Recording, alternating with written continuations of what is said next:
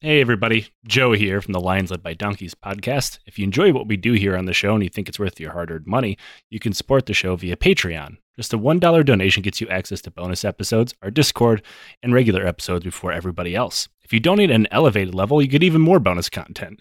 A digital copy of my book, The Hooligans of Kandahar, and a sticker from our Teespring store. Our show will always be ad-free and is totally supporter-driven. We use that money to pay our bills, buy research materials that make this show possible, and support charities like the Kurdish Red Crescent, the Flint Water Fund, and the Halo Trust. Consider joining the Legion of the Old Crow today. And now back to the show.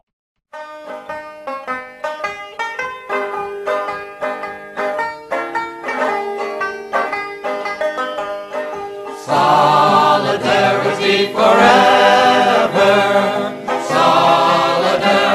And me still not knowing what I'm doing. This is a great cold opening, so everybody sees like the behind the scenes of how incompetent I am and how much our producer saves my fucking ass. You're gonna have to do a third Cadorna-ing. No more Cadorna. At this point, I am just gonna decimate myself. So hello, welcome to yet another episode of the Lions Led by Donkeys podcast. I'm Joe. And with me today is labor attorney and part-time labor historian when I need him to be, Kerry Shockey. What up, dude? Recording here from my secret location. As I sit here in quarantine. I mean, thankfully, a little bit more comfortable than when Nick had to do it, I think. But yeah, probably. Because I'm not just getting like a food tray of whatever scraps came from like the. From the chow hall, like every 24 hours. You're now the third person who's recorded on the show while in quarantine. Myself, Nick, and now you. Congratulations. We have a hat trick for COVID. We just thought, there was someone, what was it? Like a month ago now, someone created that account that was specifically just saying that they really fucking hated the sound of your voice until they heard mine, and that was even worse. As someone who has to hear my own voice, I also hate my voice, which is why I don't edit my own podcast. Right. Yeah. And I've never listened. It's actually a pain in the ass that I've been on so many episodes because now, every so often I won't be paying attention and my podcast app will go to a new episode. It'll be me on it and I have to recoil away in fucking horror. Hey, at least it's not the genocide one. I know people have been sending me messages regarding why Nick has not been on the show. No, Nick has not been fired. I don't think I don't think legally one of us could fire the other one. And we are both members of the IWW, so I feel like there's a grievance procedure at play. But he's moving, and it requires him to get internet. And he will be back on the show whenever that is possible. I miss him too. He'll be back. I just want him back. God damn it. Feel like shit. Just want him back.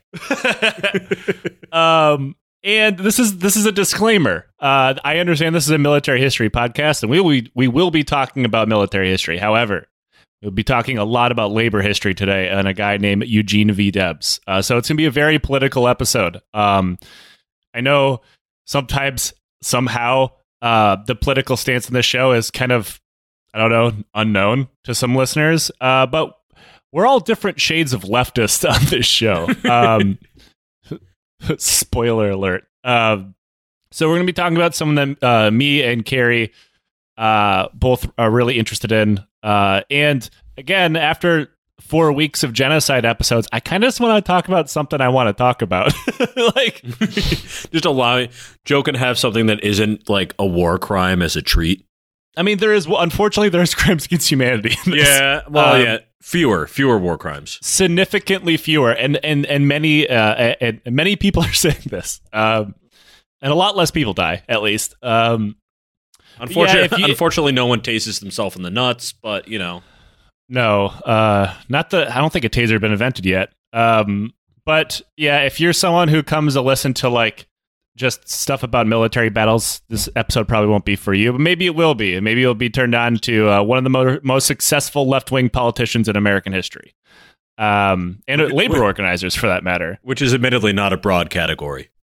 No, it's a very, very short list of people. So, and I promise this will have something to do with military history. So stick around. You might learn something. God forbid. So, Shocks, I wrote the script for somebody else, admittedly, because like normally I have a co-host, and it starts off with, "Have you ever heard of Eugene V. Debs?" And I'm willing to bet that answer is yes for you. Yeah. It was, I'm actually I'm enough of a nerd that I was actually like a pretty young little like leftist, which it actually makes me really happy that Twitter wasn't around the time that I was 13, because I probably would have been like an insufferable fucking tangy for at least some of it. But oomst amongst us, am I right? Yeah. I mean, you know, it's definitely like I'm glad that, you know, my little commie like live journal postings from like 2002 don't exist anymore. But yeah, no, I mean, I got suspended from school for running a school as student body president as a communist. Oh, really? Yeah. So, yeah. I actually won an election for office when I was in high school by doing a parody version of Khrushchev's speech. Was it the kitchen speech or whatever, where he slams his shoe on the table? Oh, yeah. So, but, you know, I mean, I guess that's just growing up in communist Massachusetts. So, you know, and I definitely know who Eugene Debs is. He's not one of my like... he's not one of my favorite of the American leftists, but he's definitely like someone who just kind of, even I feel like in some history books that are a little bit more mainstream, he just kind of pops up often enough that he's probably someone who like might have been on your radar if you didn't sleep your entire way through history class. That's my brand. That's the only class I didn't sleep through. And I mean, like I already said, and maybe someone thought I was joking, I am a member of the IWW, so my thoughts on Debs are probably a little bit stilted. But I do try to call it my biases when I notice them. And I didn't learn about him in grade school. I did learn about him a lot in college. And because I took a history of American labor movement class, which was fucking outstanding. It was probably one of my favorite classes. And a lot of it was Debs. And I think, you know, we'll talk about this a little bit later. I think he would not like how famous he is, for one. Yeah. And for two, I think he is a creature of circumstance. And that is, if Woodrow Wilson didn't fucking hate him so much, history would have forgotten about him. Yeah. I mean, and it, you know, and it's difficult too, because I feel like it's one of those things where he kind of existed during, he was not a particularly colorful character compared to a lot of his contemporaries. And he's a very normal guy who could just speak well. Yeah. And, you know, he didn't really like, you know, I'm sure he did some writing, but, you know, he's not really known as like, you know, having developed a lot on his own necessarily. He wrote one book while he was in prison. Yeah. You know, like he was kind of in a way, like very much like kind of a yeoman of the labor left during the late 1800s and early 1900s. And which is kind of interesting because, you know, he's not someone anyone's ever going to make a movie about because it'll put everyone to sleep over 3 hours. Also, it would be very hard to find an actor who looks like him because he kind of looks like a turtle, but not in the Mitch McConnell way. An elegant turtle. I think. Yeah, he was a damn fine turtle. I like Eugene V. Debs' story because it's a very, very normal story, in my opinion. And I think that's why it makes it so interesting. So Eugene Victor Debs was born November 5th, 1855 in Terre Haute, Indiana. And I don't know if I pronounce that city right. Terre Haute. I mean, I've been to... It's where the federal death penalty is now. I know that. Yeah, exactly. Because every time anyone's been put to death in the last 6 months, you get to hear like headlines from Terre Haute to... Terre Haute. Terry Hatcher. I don't know. I've been to Indiana twice, and I can't recommend it either way, so... Yeah, shout out to Indiana for making the news in the worst way possible. So he was born to French immigrant parents. I believe they're from Alsace. Certainly nothing bad would happen to that region anytime soon. Nope. And his family was actually very wealthy once upon a time, but it was way before Eugene Debs was born. But by the time he was born, they were pretty much destitute. So like he would hear stories from like his dad about back in the day, you know, when we had money. So and, like Eugene Debs is like, I'm having a turnip for dinner again. I really don't care about the old country. And like it was very common for kids of the lower class back in the day, and depending on where you live today, also today, you're kind of expected to drop out of school and get a job in order to help provide for the family. I also had to do that, though I managed to not drop out. So I was able to balance my shitty job when I was 14 and 15 and also my shitty high school. And I think a lot of that has to do with the fact that my high school didn't really care if I turned anything in and they would still pass me. But Debs dropped out of school when he was 14 to get a job. And it was super common, like paper boys and things like that. And this is child labor is still totally legal. Yeah. So, not only legal, but essentially like a key component of the economic system at that point. Yeah. It's 100% good and fine, actually, to have 5-year-olds shoving their hands into machinery. When he was 14, he left high school and began working in the railroads, a sector or a work sector that would pretty much define his entire life. He began his job cleaning grease from tracks, which was a job I was not aware existed. And sounds miserable. As someone who's just cleaned grease from a trap in a bakery, that's bad enough. I can only imagine that doing it in a fucking rail yard is probably not a lot of fun. I've had to deal with industrial grease on tanks because there's a lot of it. Like it keeps track tension and things like that. And whenever it explodes and gets everywhere, it's disgusting. Oh yeah, I can imagine it's that hard to clean up. I assume 14-year-old Eugene Debs worked much harder than I did while I was in the Army, though. Oh, terrible work ethic. We had it too from the particularly when I worked on a little buoy tender, and so we had to grease all the wire rope and everything else there, and we had to use something that we used to call Smurf jizz because it was just it was literally the color of a fucking Smurf, and you just have to scoop it out with your hands with a glove on and use that to grease the wire rope. So. I can't imagine it was fun.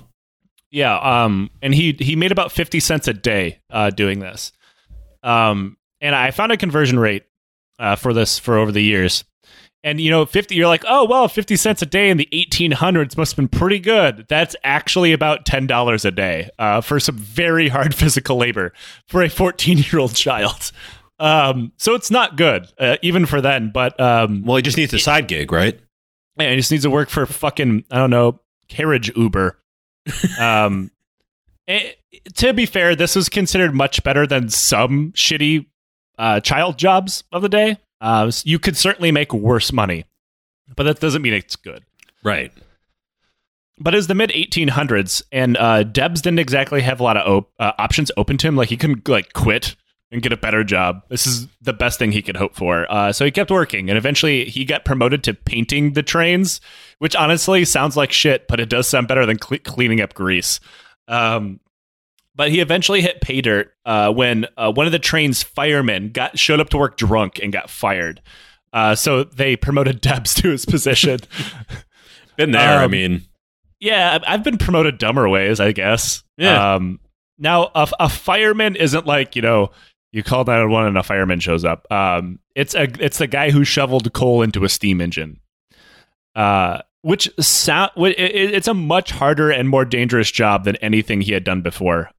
So in case people are unaware, sometimes boilers fucking explode if you didn't do the job correctly.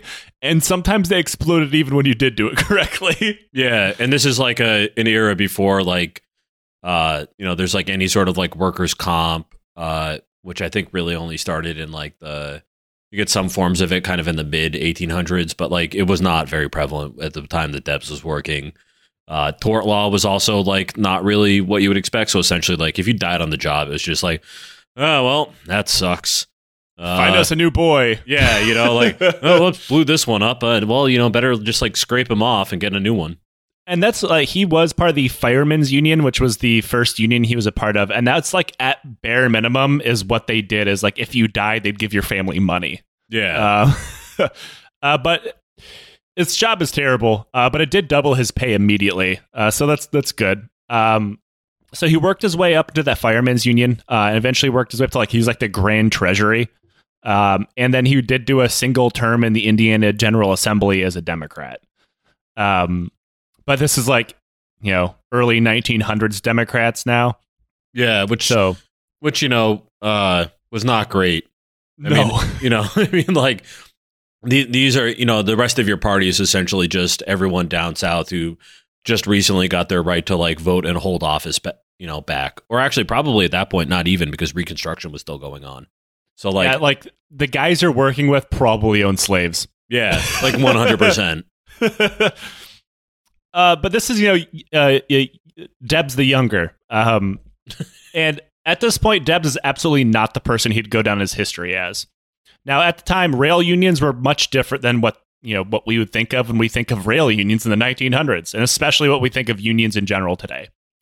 For example, they are not really a method of collective bargaining. In fact, the concept of collective bargaining was illegal. Yep. You are forming an illegal combination and restraint of trade. Yeah, they were pretty much a hangout, like an Eagles club or something, where dudes could like ditch out of, like, ignore it, like, without hanging out with their families and hang out with their fellow rail workers after work. This is the organization that Debs rose up within. Just for an example, the union's motto was benevolence, sobriety, and industry. Yeah, it was more of like some like sort of like Horatio Alger, like bootstraps shit, like combined with like a drinking club. Like, you know, the idea that like any sort of union that would actually be legal was like still very much like a an unconventional concept. And like there's no, you know, I mean, federal labor law is still like, you know, 50 years away in the 30s. So, you know, and particularly with railroads, you're going against guys who just have like all the fucking power in the world. So. Right. And not to mention the time that he is coming up in is like Standard Oil was just created, and, you know, commands an incredible amount of power. There's Pacific Rail and things like that. So he is born right in the heyday of American oligarchs and titans of industry, as we I too kindly call them sometimes. Yeah, and and I mean this is an era where antitrust law like really hasn't been developed yet, like in a real way. I mean, like, you know, you kind of have the rise of these first, like, kind of like capitalist barons, which are, you know, the rich people we see today really didn't exist, you know, in the same vein in the U.S. until this period.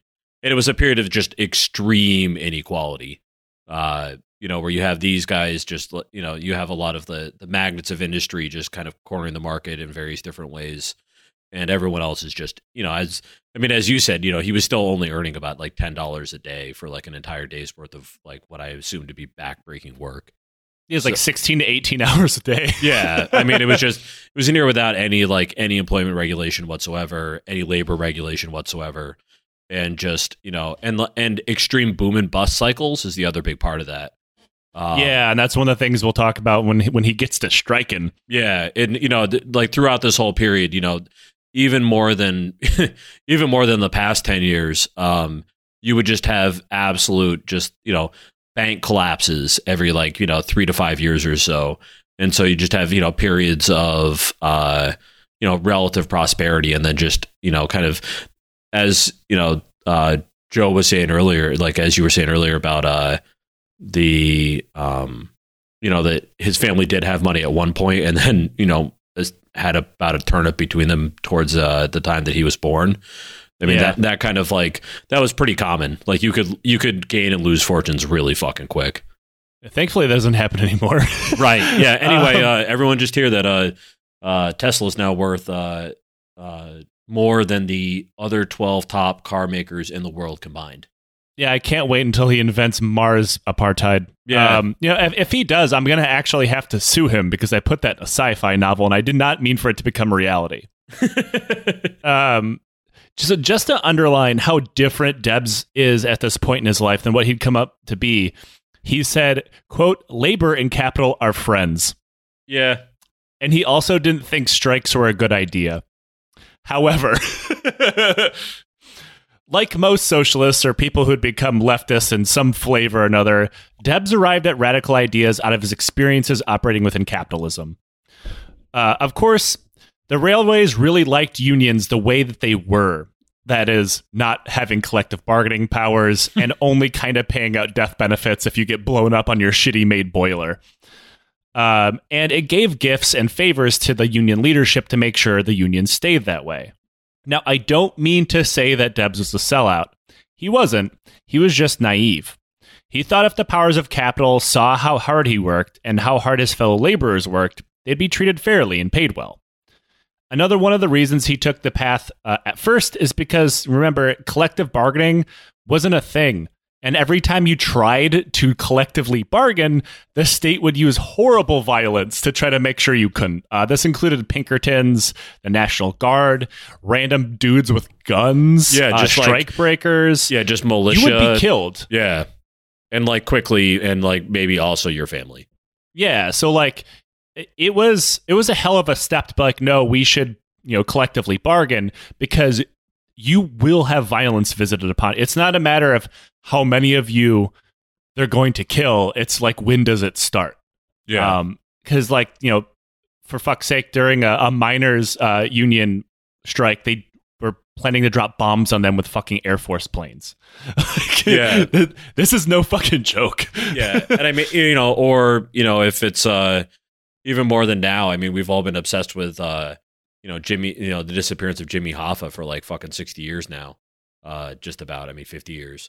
But just having your union leader, or like even just the guy who spoke up at work just disappear on a regular basis, particularly in, some of the company towns that various different, industrial powers would set up. You would just disappear or just end up in a ditch. Maybe you're like, hung from a street light as a warning to others. All sorts of shit like that. It's the implication. Right. Now, as anybody who has ever taken a class or a look at early American industrial history, or I don't know, had a job at one point in your life, could have told Debs that licking the company boots probably wouldn't get him or his workers what they needed, what they thought they needed. This led the Firemen's Union and Debs to authorize the first strike in the union's history in 1888. Unfortunately, the Burlington strike was a complete failure, but it did lead Debs to learn some things.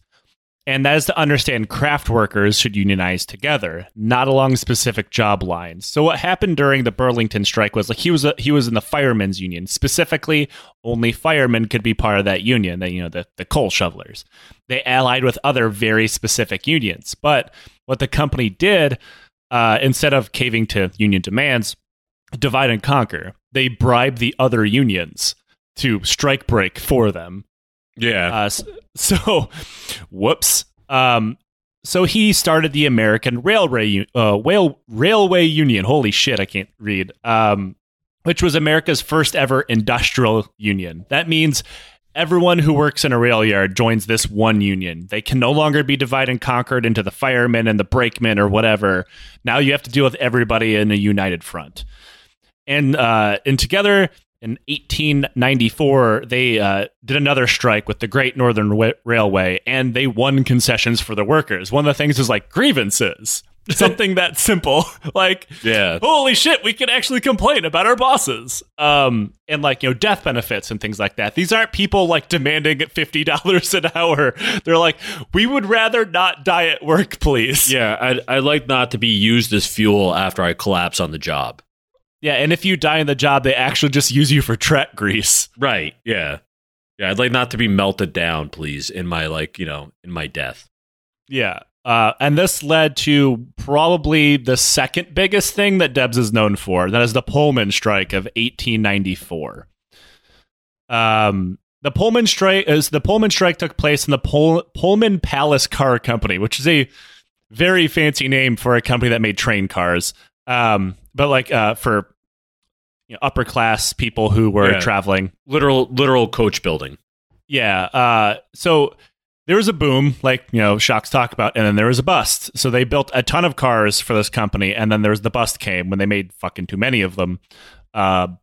This, of course, led to the biggest thing that Debs is known for: the Pullman strike. Now, the Pullman strike took place against the Pullman Palace Car Company, which is the palace is in the name. They built literal coach cars, but they're like upper class coach cars. And like Shock's talked about, there's a boom and then there's a bust. So they built too many goddamn cars, and then they had to cut wages in order to make up for the losses because they couldn't sell anymore. Unfortunately, when they cut wages for its workers, in order to work for the Pullman Palace Car Company, you had to live in, drumroll please, the Pullman Palace Company town and live in Pullman Palace Company housing and shop at Pullman Palace Company stores. So when they cut wages for the workers, they did not cut prices of any of the things within the company town. So it effectively made them homeless and destitute while working full time. Perfect. Now, this is the problem. I think maybe the first time we've ever talked about company script or company towns in this show. So I'll go over it a little bit. So bear with me for a bit if you already know. So during this time, especially in places like mines or rail yards, it was not uncommon for workers to be paid in company script, not money. Think of it as monopoly money. The script could be spent only in company towns and like company-owned stores, effectively creating their own really fucked up economy with the money going right back to the company, effectively creating their own industrial fiefdom that the workers couldn't leave because their money was in train bucks or whatever. Which is in particular, the reason why you see it in mining in particular is because obviously a lot of mining was done in areas where, you know, just because of where the mine was set up, you wouldn't already have a lot of other infrastructure. So, you know, you essentially had, you know, unless you wanted to try, you know, to travel like 20 miles away by, you know, fucking horse, you know, there was nowhere else that you could really do your shopping. So, you know, you were the company used your immobility against you to, you know, force you to shop in their stores. Yeah. And you couldn't leave because your whole life savings is in, you know, coal dollars. And because you're probably working, you know, like 6.5 days a week or something. Yeah. And sometimes the companies would pay people in real money, but then force them to live in company housing, effectively laundering the money right back to themselves bit by bit. And that's, I think that was the case with Pullman, is that they paid people actual wages, but then forced them to live in company housing. Yeah. So they cut their real wages, but then didn't cut their rent. And that ended up being the step too far after being fucked over for years. If that seems familiar to you, it's because it's essentially what we've been doing in the United States for the last 6 months. So, you know, get ready for that. Yeah, thankfully there hasn't been any social upheaval at all. Yeah. No, things have been really fucking normal this week. Yeah. Yep. Totally good and fine. Now, the strike worked to an extent. They made alliances with other unions that covered other parts of the railway and effectively crippled the national transportation system. And then, you know, rather than be like, you know, maybe these people have a point, maybe we should talk to them and pay them fairly and treat them like human beings, the government called in thousands of cops, soldiers, and strike breakers who were deployed to crush the strike. And it was broken by force, killing 13 people. Eugene Debs was in the middle of all of this, and it was a radicalizing moment for him, who prior to this would never have called himself a socialist, just a normal dude who wanted to live a decent life. This is from Eugene Debs wrote this in 1902. Quote, "The combined corporations were paralyzed and helpless. At this juncture, they were delivered in wholly unexpected quarters, a swift succession of blows that blinded me for an instant and then opened wide my eyes. And the gleam of every bayonet and flash of every rifle, the class struggle was revealed. This is my first practical lesson in socialism, though wholly unaware it was called that by name." Yeah. I mean, so good job, cops. Well, I mean, you know, and I mean, there's the apocryphal phrase, like, you know, you get the union that, you know, employers get the union that they deserve. And, yeah, you know, I mean, you have to imagine that the chief, the legal instrument that's at work here is injunctions. And so the way that, you know, the law would function during this period is that employers were allowed to get injunctions to stop strikes. So even now, as shitty as our labor law is, you can't actually force, I mean, you can economically try to starve folks out, but you can't just, you know, force them back to work through the power of an injunction. I mean, there are public sector limitations to that, but I mean, in general, most labor law has an anti-injunction, you know, an anti-injunction provision, you know, at least for private sector. Yeah, the injunction's very weird. It's like the judge said you have to stop striking now. Yeah. Otherwise you're committing a felony. Like, well, that's dumb. Why would I listen to that? Yeah. Yeah. So, I mean, so that was the kind of legal tool that they would use to then, you know, call in, troops and, essentially force folks back to work at the point of a bayonet, if not a bullet. Sometimes both. Right. So while now a self-described socialist, Debs was also arrested and thrown in prison on federal charges due to the strike. He was charged with a few things. One of them was the injunction, but the other one was mail obstruction due to the fact that several of the trains that the strike had held up had also included federal mail. So, yeah, just trying to tack things on. Though times are much different, and he only served 6 months. During this time in jail, his politics only went further and further to the left. People were sending him just endless amounts of books and theory, which he read constantly. And he realized kind of what he wanted to do when he got out. Though he still stayed true to just talking to people that they're human and how to better themselves and their material conditions rather than screaming theory at them. Might be a good idea. So when he got out, he formed the Socialist Party. There's a few other things before that, but I'm going to skip ahead a bit. There's the Democratic Progressives or something stupid like that, but eventually morphed into the Socialist Party. And then he began running for president pretty much all the time. Yeah. He was the Ralph Nader of the late 1800s. But I think he actually did better. He was more of a legitimate, he was probably a more legitimate candidate at that point than Ralph ever was, or the Green Party in general ever has been. Yeah, I think he won more votes than the Green Party did this year, I think. Yeah. Or last year, rather. Now, obviously, we know he didn't win, but he was one of the most successful third-party candidates of all time, and certainly the most successful candidate from any party calling itself socialist. In one case, he came in second place in Florida, ahead of eventual President William Howard Taft and former President Teddy Roosevelt. And he was winning 5 to 9% of the popular vote. Yeah. I mean, I know the population's much smaller, but goddamn.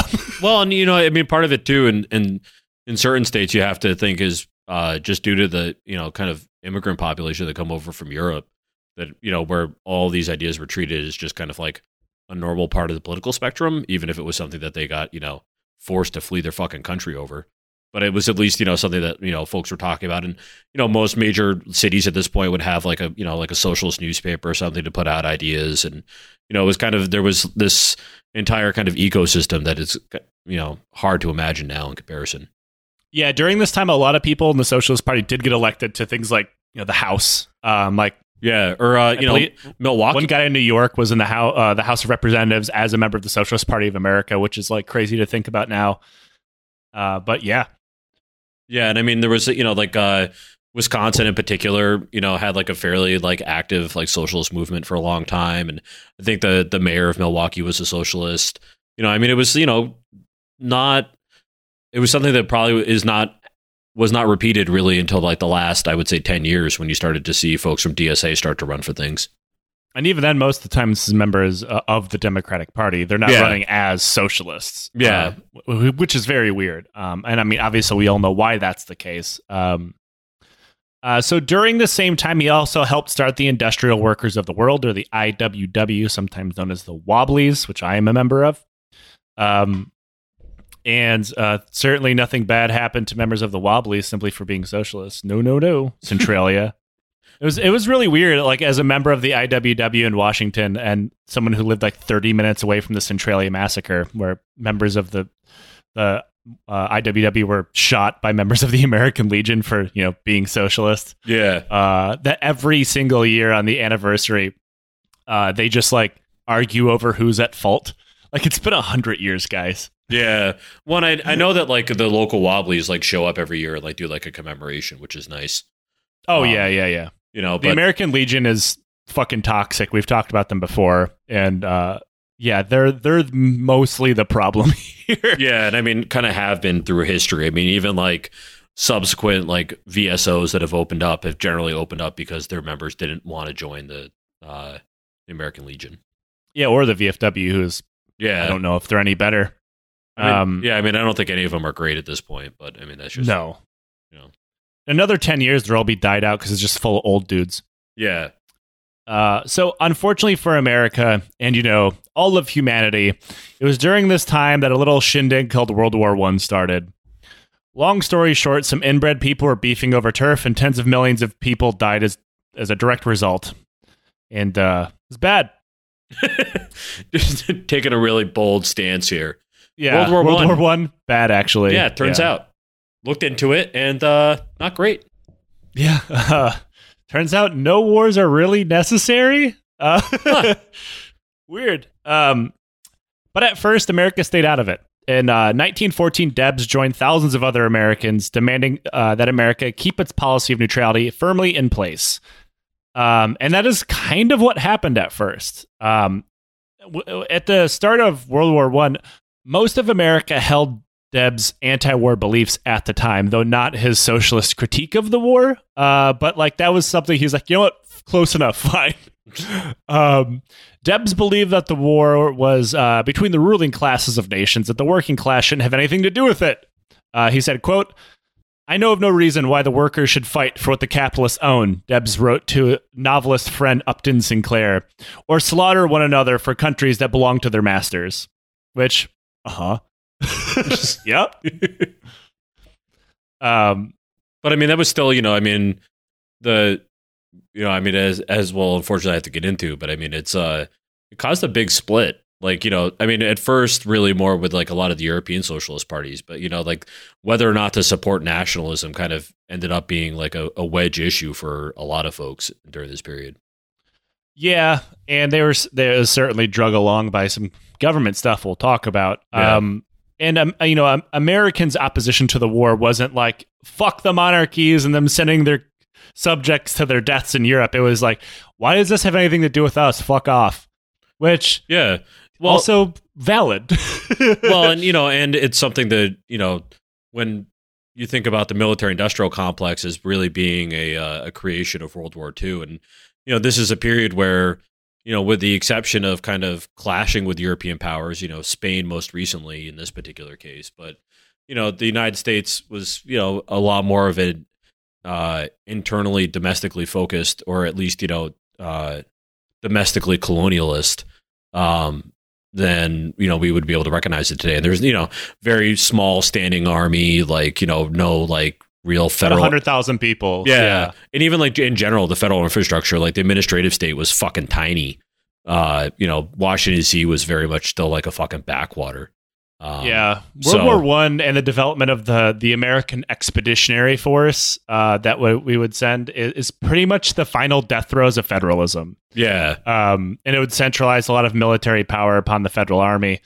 But yeah, America is not even considered a military power by anybody except maybe Mexico, because we've already fucked with them a couple times. Well, and you know, yeah, because even really like our we hadn't really intervened anywhere in like Central America at this point yet, with the exception of Cuba. You know, in the Spanish-American War, we were still using state reserve volunteer forces. Yeah, that was what my that was the banner under which my great grandfather committed some light war crimes in the Philippines.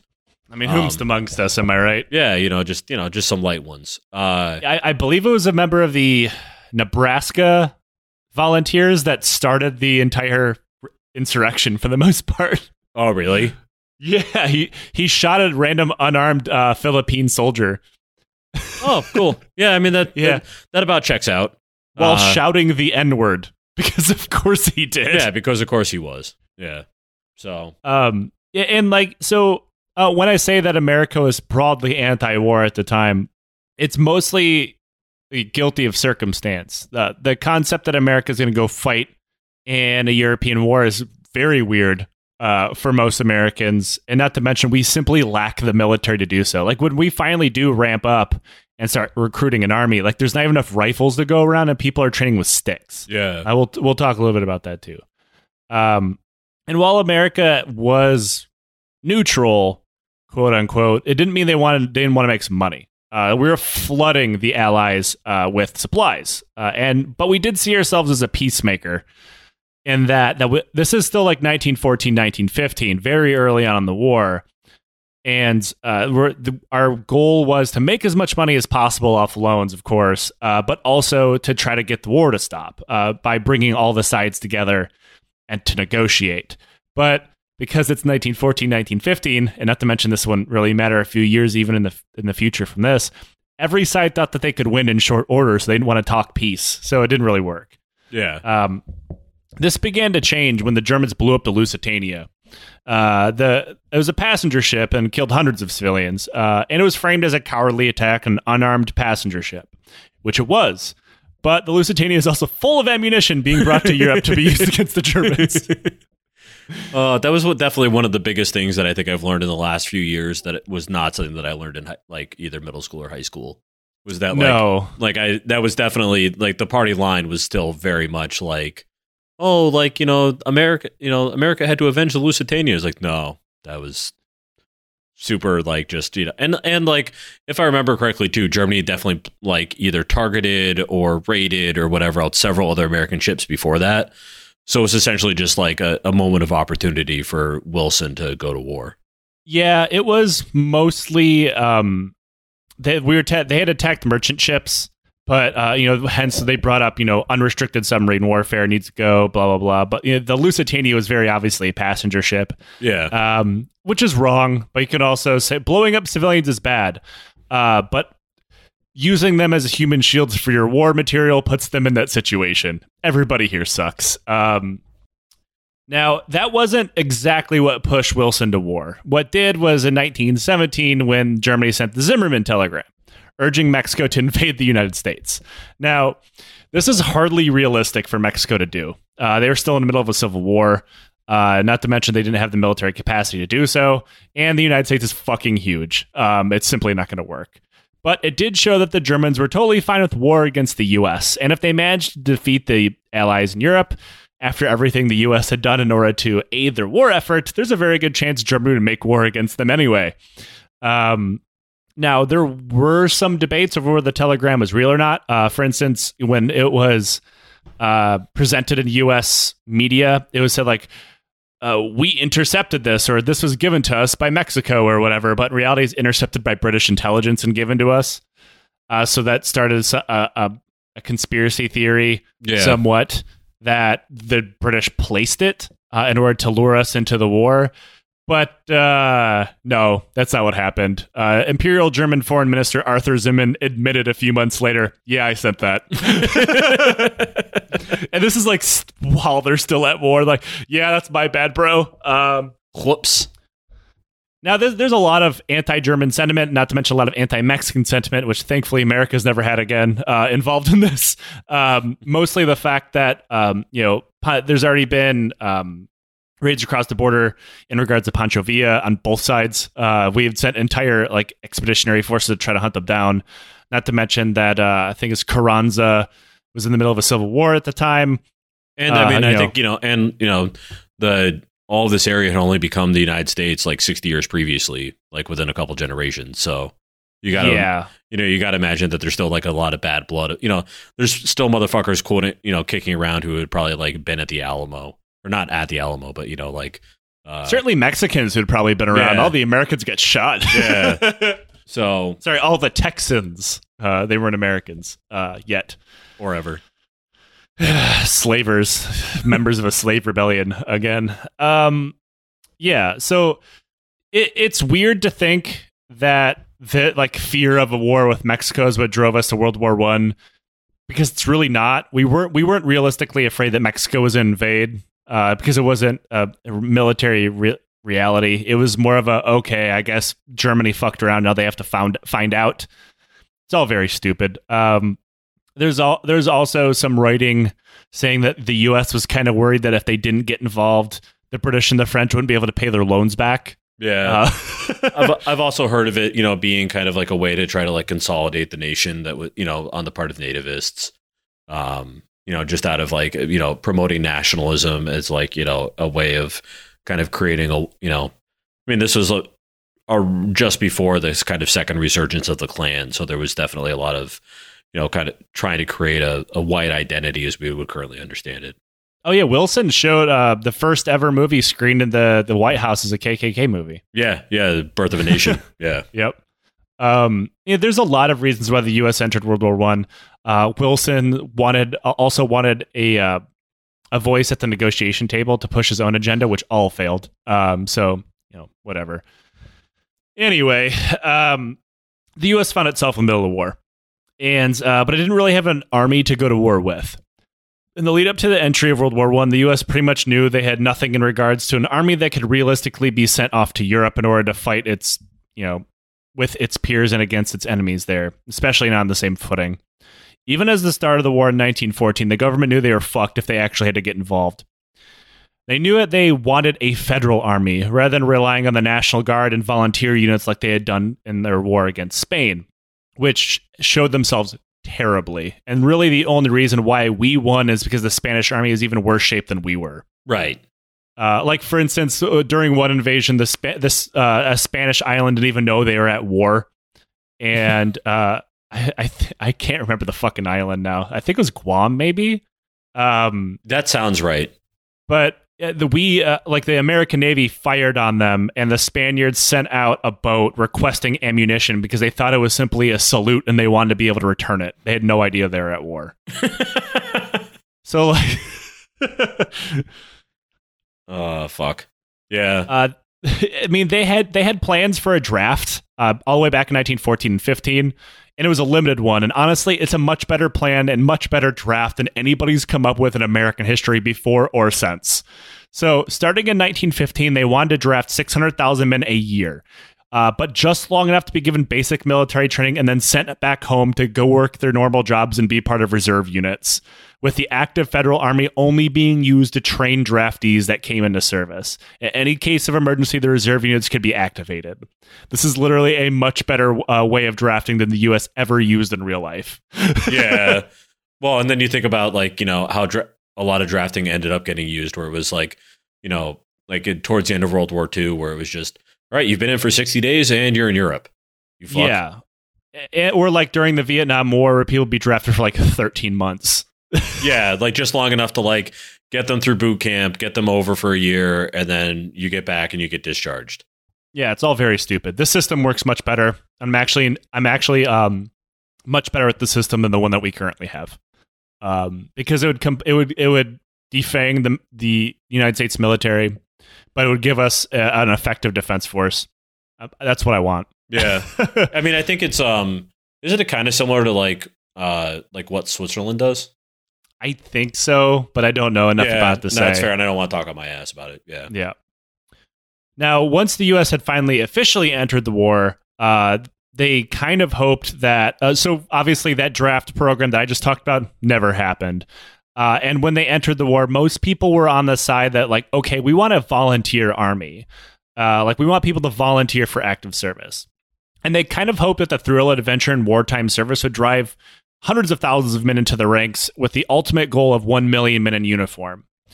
And to be fair, this worked for a lot of countries, though those countries were in Europe, where the idea this war could be in their front door if they didn't win was very real. So in the U.S., instead of having 1 million men in uniform, within 6 weeks, only about 150,000 people volunteered. Hell yeah. Because remember, the war is not popular.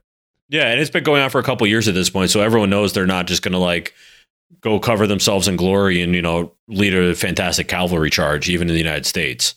Yeah, the lies that could be told in France and England in the very beginning, home by Christmas, they're this is gonna suck. Would you like to sign up? Yeah, you've been reading about are newspaper articles about people just dying in the mud for the last couple of years. Wouldn't you like to do it too?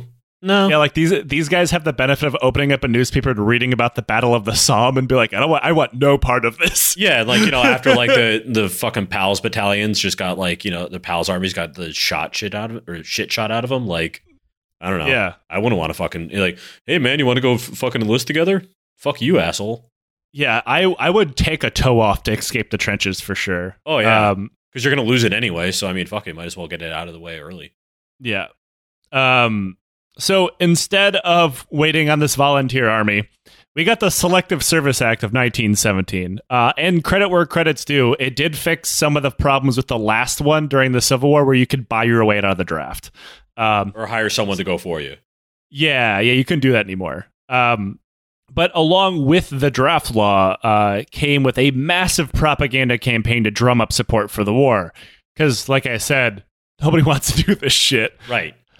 And with those came the Espionage and Sedition Acts, both passed in 1917. In the House, the laws passed unanimously, with the exception of one nay vote, cast by a guy named Meyer London, who happened to be a member of the Socialist Party from New York. So credit where credit's due. Now, in Congress, some people did vote against it, but he was the only one in the House. You mean in the Senate? Yeah, in Senate. Yeah. Sorry. He was the only one in the House who voted against it. Now, while the government had been churning out propaganda, this was the weapon they needed to round out the political repression or to shut up all these people saying that the war is bad. This gave the government sweeping powers to throw pretty much everyone it didn't like in prison for saying so much as, like, maybe we shouldn't be fighting this war. Yeah. And, like, you know... And was, like, very heavily targeted towards, like, fucking immigrants. And I think, actually, if I remember correctly, one of these sedition acts even created the captain of the port role that the Coast Guard has now, which allowed them to, like, post guards around major shipping areas and, like, arrest people at, like, a federal level for it. Pretty much. Yeah, it was used as, like... So it was a weird law. Like, for instance, even speaking out against President Wilson himself would be considered illegal in some cases, and it was very decentralized. The attorney general left it up to local U.S. attorneys to bring charges as they saw fit. There was no federal stormtroopers kicking down your door or anything. They left it up to local authorities. Now, the excuse for that was you're a local authority. You'll know who the threat is in your local area. However, this meant that the laws were almost always used to target racial and religious minorities as well as left-wing organizations, especially the Wobblies. Yay! And also a lot of black people and Jews. Yeah, I mean, pretty much it was just used to, like, you know, as with any of these laws, it was just used as a cudgel to, like, you know, go after, you know, what kind of, you know, enemy of the state or enemy of capital have it exist in a particular area. Well, I mean, that's no matter what the reason for whenever political repression tools come out, whether it's this act or the Patriot Act or whatever, it's the repression always starts on the right and exerts outwards. It's never any other way. Yeah. Like, you know, obviously we see this now where it's almost always used against minorities and socialists and anarchists or whatever. But like the Patriot Act was empowered federal authorities to infiltrate just random mosques and sewing and reading circles from, like, old ladies and shit who maybe like also talked about the war not being good in like Iraq. Yeah, like Quakers, like the anti-war movement in like 2003, 2004, WTO protesters, ELF, you know, folks who, like, you know, and of course, you know, disproportionately, you know, you get prosecutions and you get, you know, you just get, like, you know, even just general harassment, you know, folks coming to your house and whatever. Meanwhile, you know, during the same period, you had the rise of the, you know, as Joe knows very well, like the Michigan militia movement and whatever, like during the 90s and into the 2000s. And somehow that's what, you know, which is something that was left primarily unchecked and definitely hasn't come back to bite us in the ass in the course of like the last, you know, 7 or 8 days. Yeah, the only thing that anybody ever cared about the Michigan militia ever is when Timothy McVeigh got involved, because obviously we know how that ended. Right. But I don't know. And I mean, like, it's one of those things, too, where that's why, you know, I have to laugh every time that, you know, someone brings up, you know, you can't advocate for this, you know, or you shouldn't laugh at this. You know, these tools of censorship, you know, Trump getting kicked off of Twitter, that'll, you know, that'll get used against the left one day. And it's like, motherfucker, it already does. It already happens. Every single bit, it always is. And they know that because most people, I mean, the left is generally politically engaged. They're the ones like Eugene Debs constantly going on speaking tours, having meetings, organizing. Normal people don't do that shit. So it won't affect them. Yeah. Well, and it's just like they know this.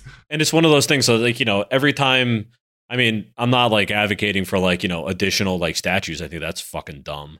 And, like, I'm not saying that, you know, the state needs to be provided with more, like, tools at its disposal to, like, grind you under its heel. But it's definitely one of those things where if you pretend that like, oh no, like what happens if this is going to get used against the left? It's like it probably, whatever you're talking about has probably already been used against the left. So the fact that it is at all ever used against the right is something to like, you know, at least like gain some amount of Schadenfreude joy out of it. Yeah. And the idea that's like, oh no, we need more statues and more tools. Like weird. Only if we didn't already have all these, you know, local, state, and federal laws against arming yourself and storming government buildings. Yeah. It's weird that we had this blind spot in our legislation that allowed this to happen. Or maybe it's just because people have been screaming for years something was going to happen, and they got fucking ignored. Well, and it's also like, you know, I mean, it's the same reason why, like, you know, if you steal $20 from a liquor store, it's a fucking felony. You go to jail for 5 years. And if you, you know, loot a fucking entire company, saddle it with a bunch of debt and then sell it and have it go bankrupt, you know, you get like Rotarian of the Year at the local fucking, you know, the award ceremony in December.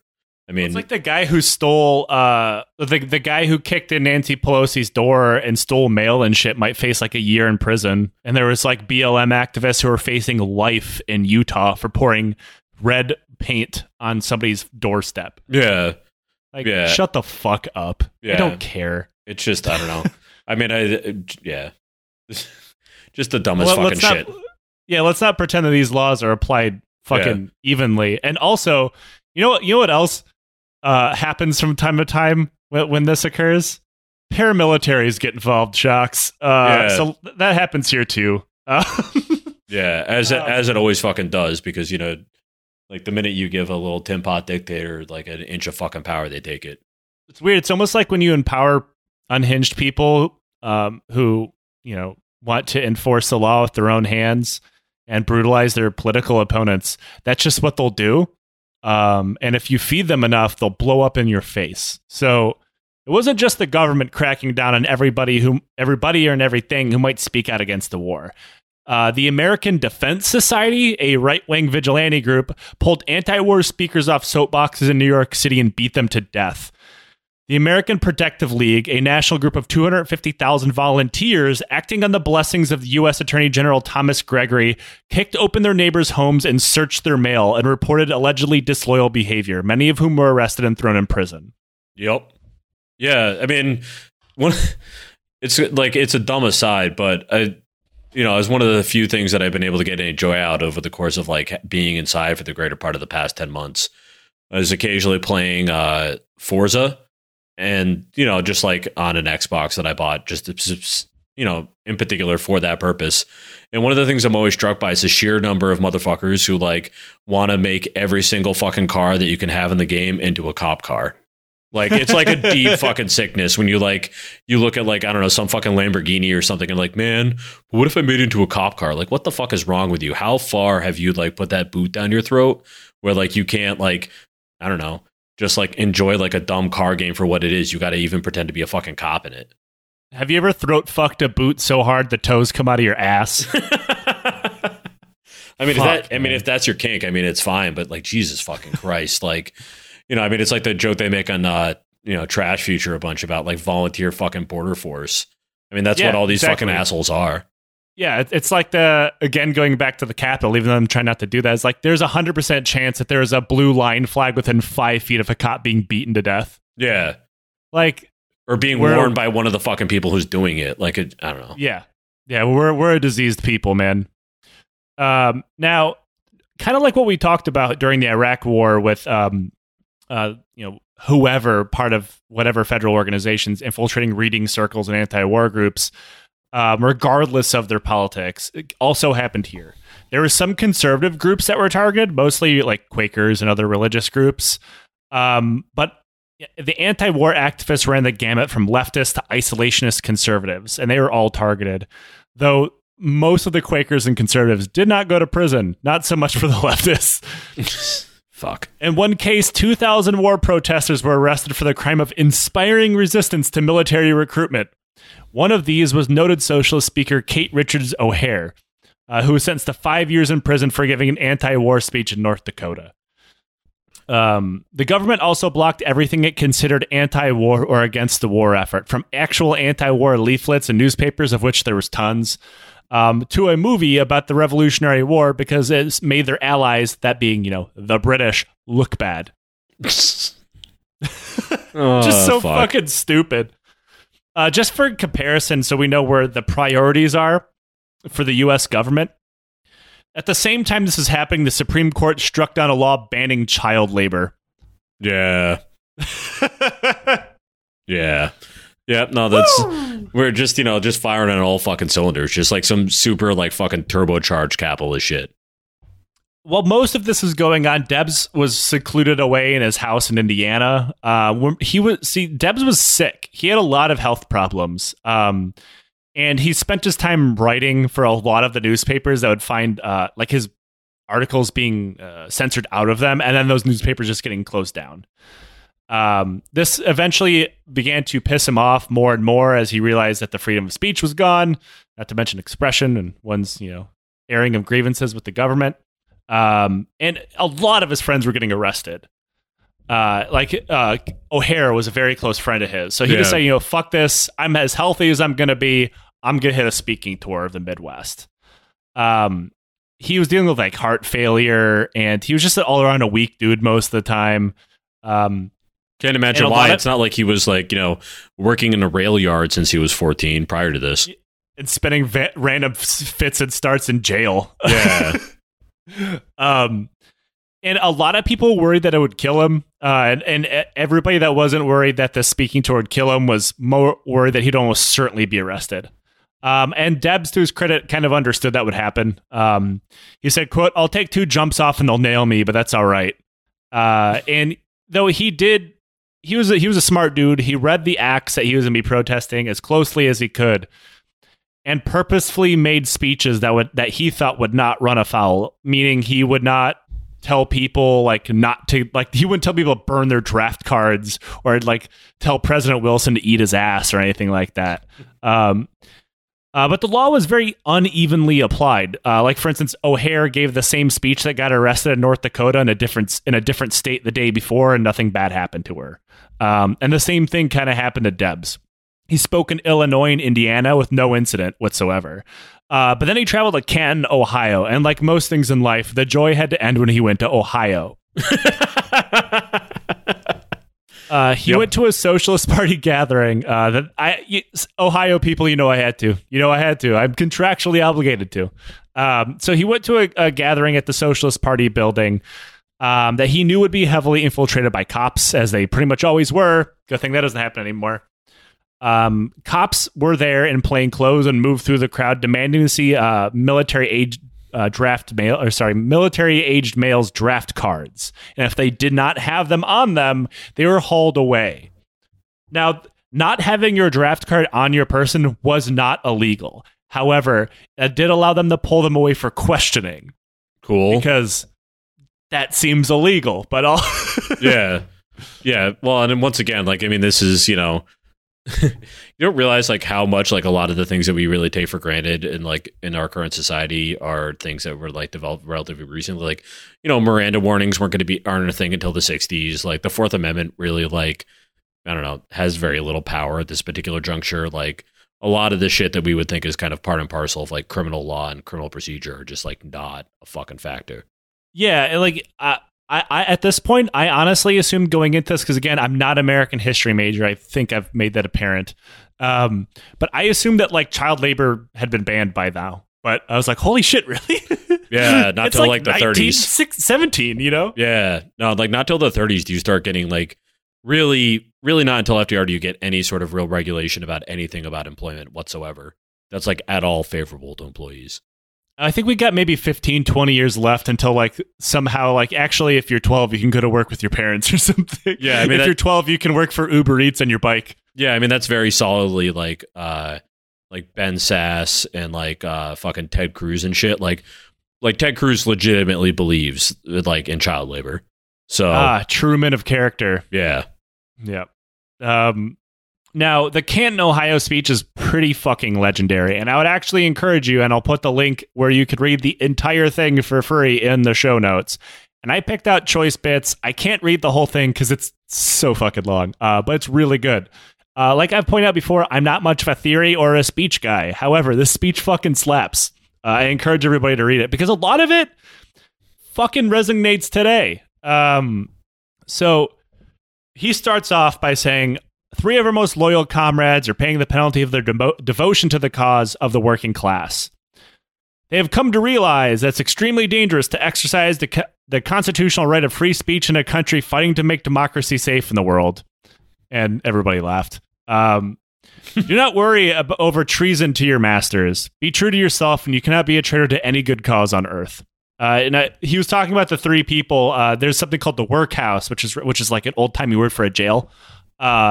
Who like were speaking outside of the jail and got arrested the day before. So that's who he was talking about. The master class has always declared the wars. The subject class has always fought the battles. The master class has all to gain and nothing to lose, while the subject class has nothing to gain and all to lose, especially their lives. They have always taught and trained you to believe in your patriotic duty to go to war and have yourself slaughtered in their command. But in all of the history of the world, you, the people, have never had a voice in declaring war. And strange it certainly appears that no war of any nation, of any age, has ever been declared by the people. And here let me emphasize the fact, and it cannot be repeated too often, that the working class fight all the battles. The working class make the supreme sacrifices. The working class, who freely shed the blood and furnish the corpses, have never yet had a voice, either in declaring war or making peace. It is the ruling class that inevitably does both. They alone declare war, and they alone make peace. He also attacked the super rich in America, the robber barons of the age, who encouraged Americans to grow their own food and ration. He said, "Cultivate war gardens," while at the same time a government war report just issued that shows practically 52% of all arable tillable soil is held out of use by landlords, speculators, and profiteers. They themselves do not cultivate the soil. They could not, they would not if they could. These are the gentry who are today are wrapped up in the American flag, who shout their claim from the housetops that they are the only patriots and have their magnifying glasses in hand, scanning the country for any evidence of disloyalty, eager to apply the brand of treason to the men who dare to even whisper the opposition to Junker rule in the United States. No wonder Sam Johnson declared that patriotism is the last refuge of the scoundrel. He must have had this Wall Street gentry in mind, or at least their prototypes, for in every age it seems to be a tyrant, the oppressor, and the exploiter who has wrapped themselves in the cloak of patriotism or religion, or both, to deceive and overawe the people. Good thing that one didn't continue happen. Yeah. Now, Debs purposely went out of his way, like I said, not to attack the president or the war directly, so as not to run afoul of the laws that already claimed several of his friends. He even said as much in the beginning of his speech. Like, he's like, "Comrades, I have to be very careful, otherwise I'll join our friends next door," and things like that. And he didn't want to go to prison, though he did understand that's a very real possibility. But unfortunately for Debs, much like thinking he could follow the rules and be treated with respect by his old rail yard bosses, the government wanted to arrest him, so he was fucked before he even set out. President Wilson himself hated Debs and considered him a traitor openly and in notes.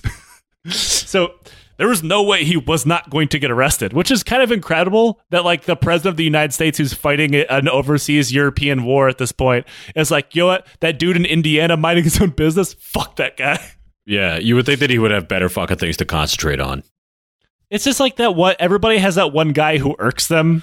Not only was Debs not racist, he was also anti-war, and that was just one fucking step too far.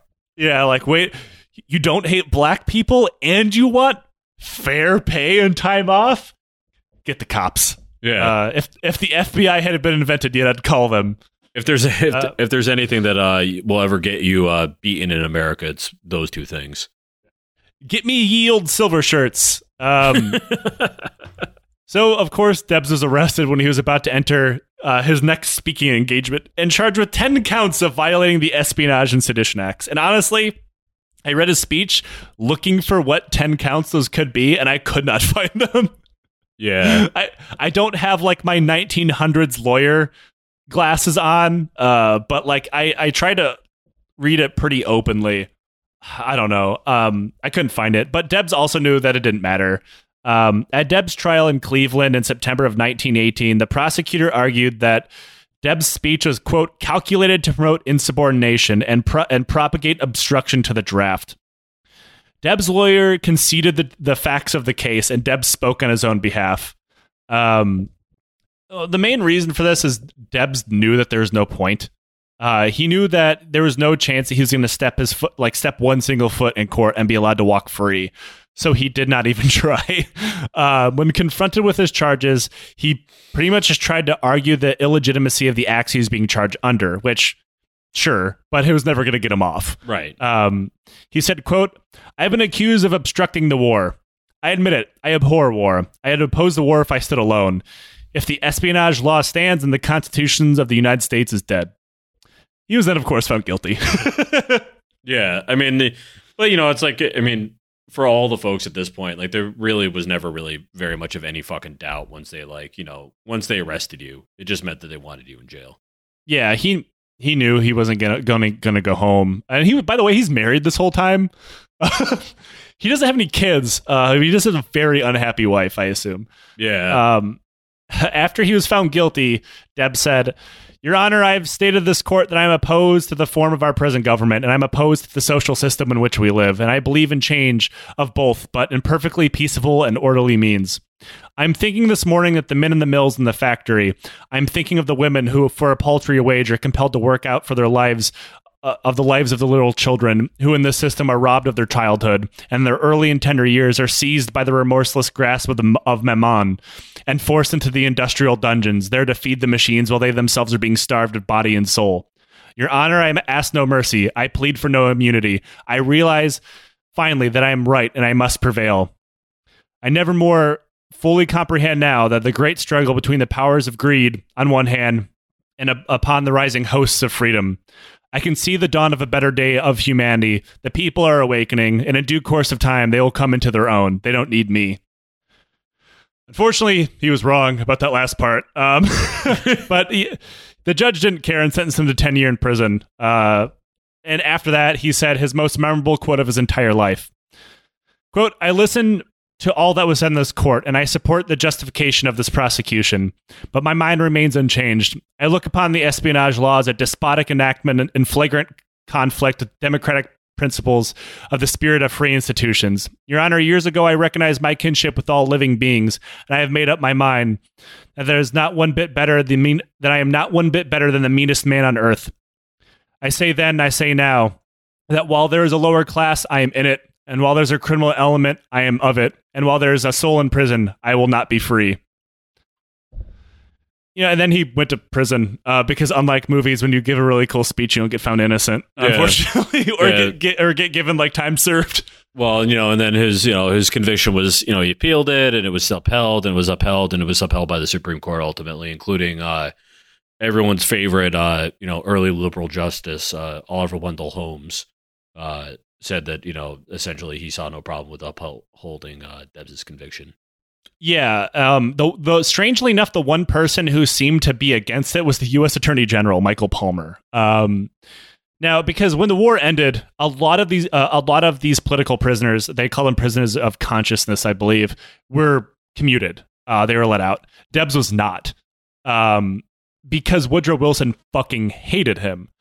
For instance, there's numerous requests for clemency, not a pardon. Debs never asked for a pardon. But every bit of clemency was always refused by Wilson, to include a personal plea from the U.S. Attorney General Michael Palmer, who noted that he's very sick and he might die. We can't have a political prisoner die in prison in the United States. It would look terrible. And he sent it to the president, who sent it back with simply the word "no" written on it. Fuck. While Eugene Debs was in prison, he ran for president one more time. Despite not being able to campaign in any fucking way possible, he still won nearly 1 million votes. Yeah, which I mean, which I think was around 3% of the vote at that time. Which I think it was a little bit higher than that. Yeah, but I mean, which is just amazing to think about. I mean, I'm trying to think of, I don't know. You try to think about other American political figures who've run for shit from prison. Oh, they go nowhere. Yeah, well, I mean, it's not like Northern Ireland where they actually might win a parliamentary seat. Well, I mean, it is kind of like Northern Ireland in that it's also happened in Boston because I'm thinking of James Michael Curley, but that's about the only one that immediately springs to mind.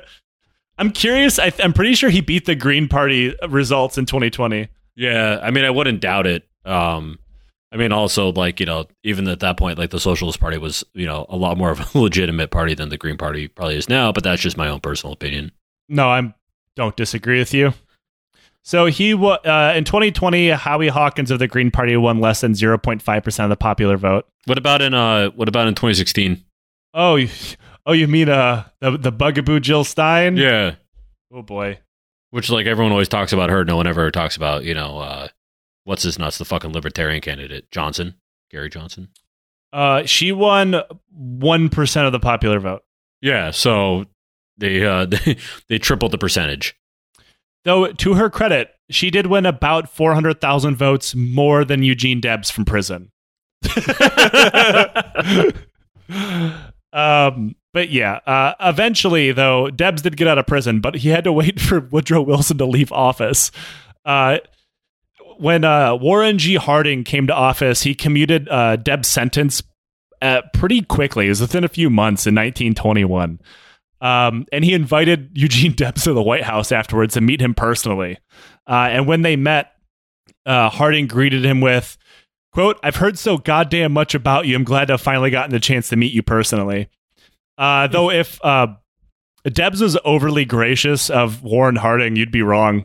He said that he seemed like a good person, but he's still of the master class and therefore a bad person.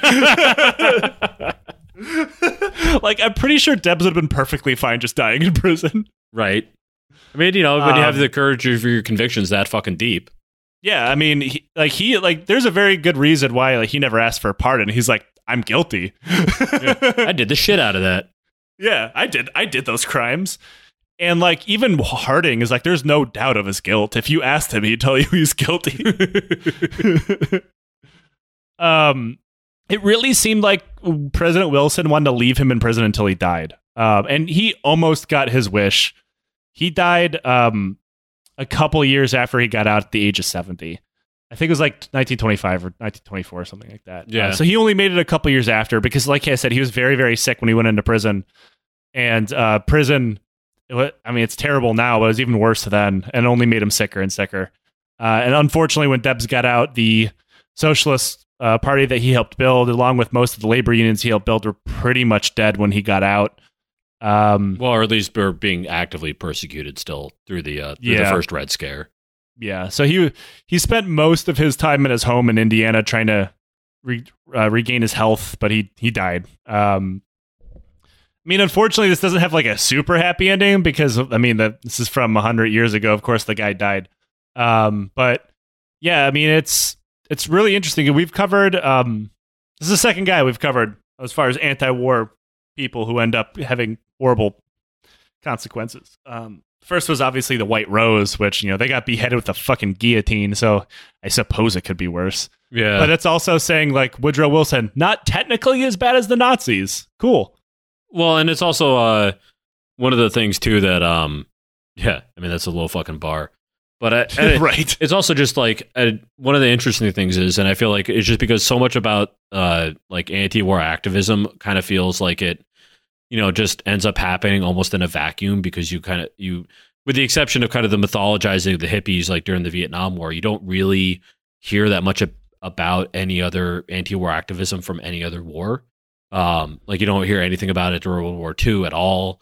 You hear very little about it during World War I.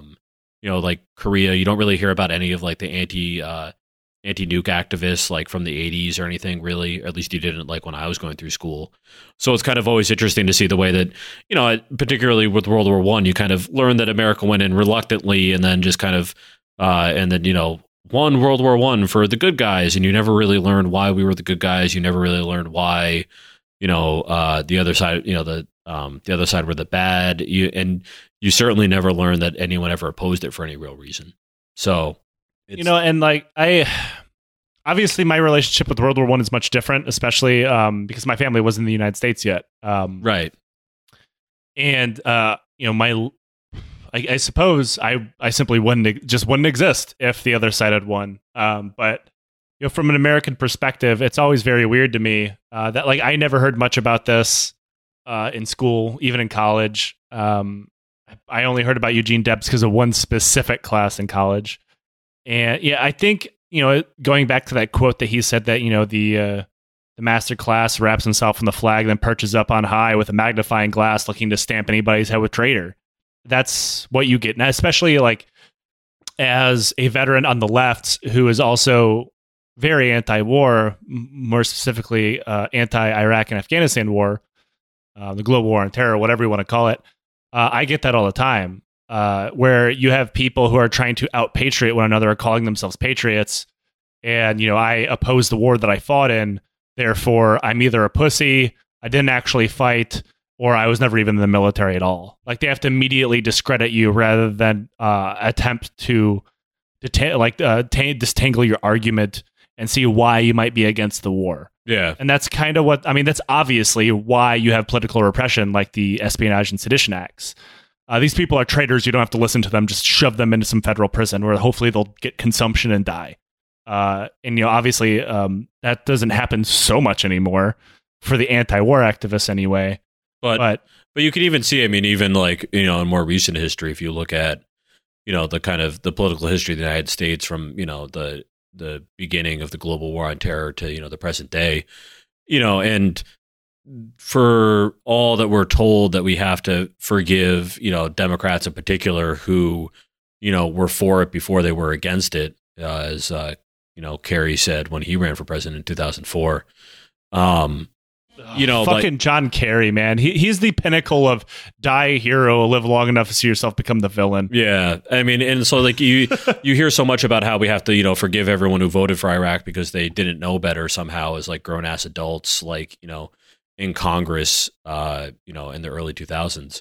But no. Very few people have like, you know, and like we have to, you know, and we have to allow like David French and like Frum and like other fucking dickheads into polite society. But we never really we should pool the people who live in Missoula and how they feel about those people still holding government seats. Yeah, well, and you know, and but meanwhile, like if you look at a lot of the folks who opposed the war back then, I mean, they've mostly been sidelined. So you know, and you know, and even with I mean, one of my own personal pet peeves with, you know, and I know why people do it, and I get it, of you know, criticizing Trump for, you know, being like a putative war hawk, but then also at the same time like dodging the draft back in the day.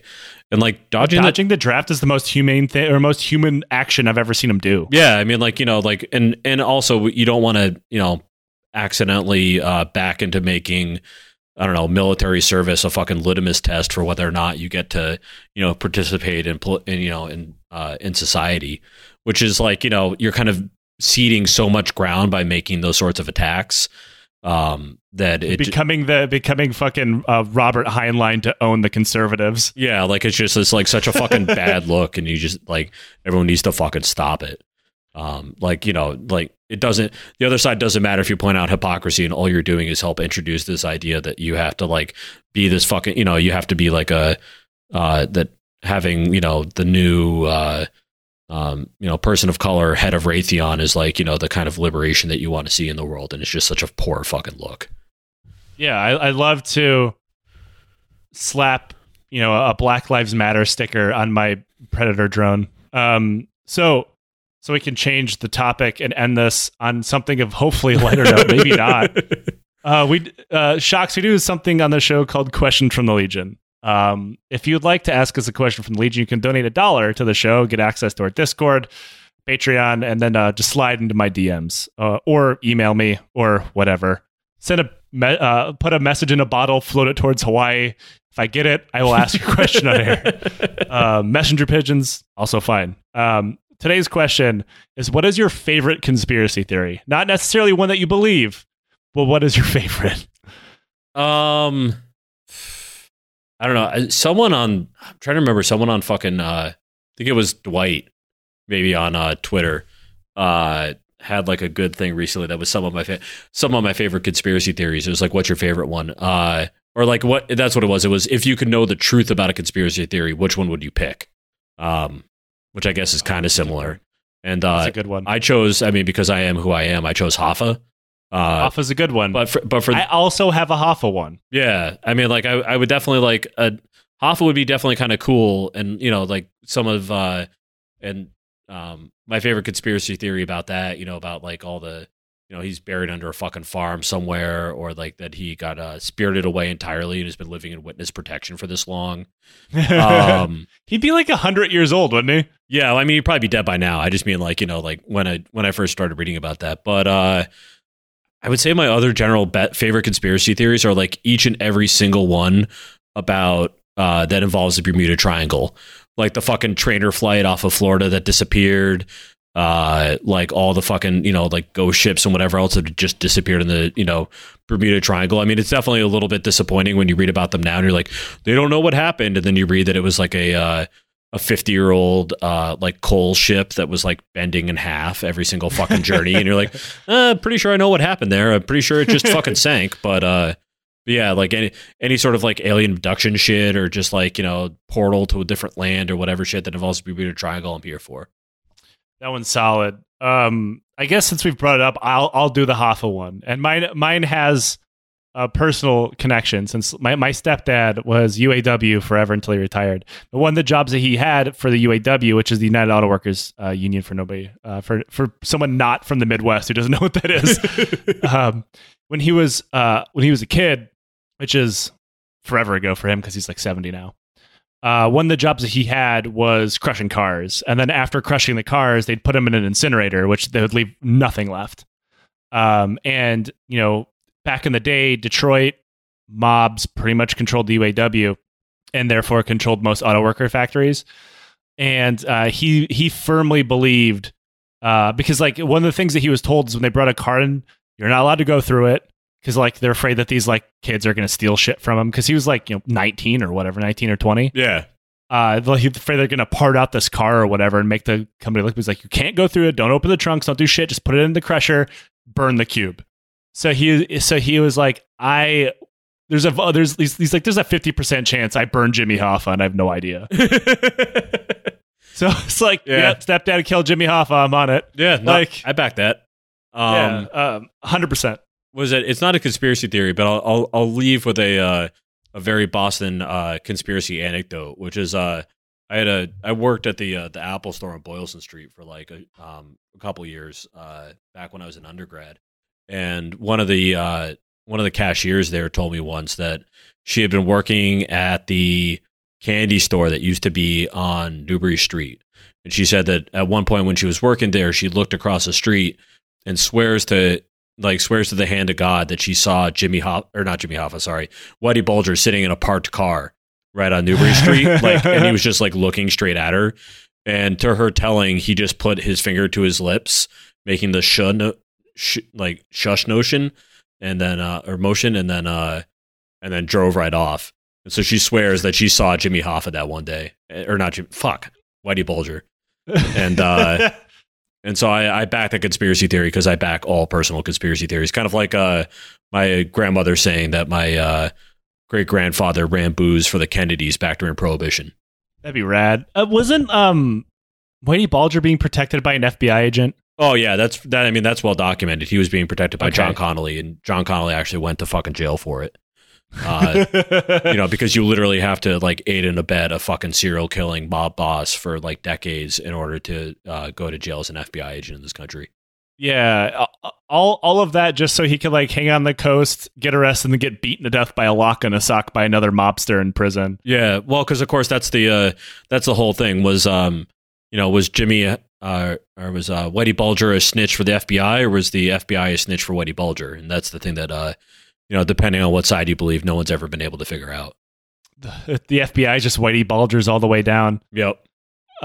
Shocks, thanks for joining me in lieu of Nick, the Boston Nick. The Boston Cryptid. That's what I'm going by now. And until next time, don't get arrested. Do oppose war. Do oppose war, don't get arrested. There we go.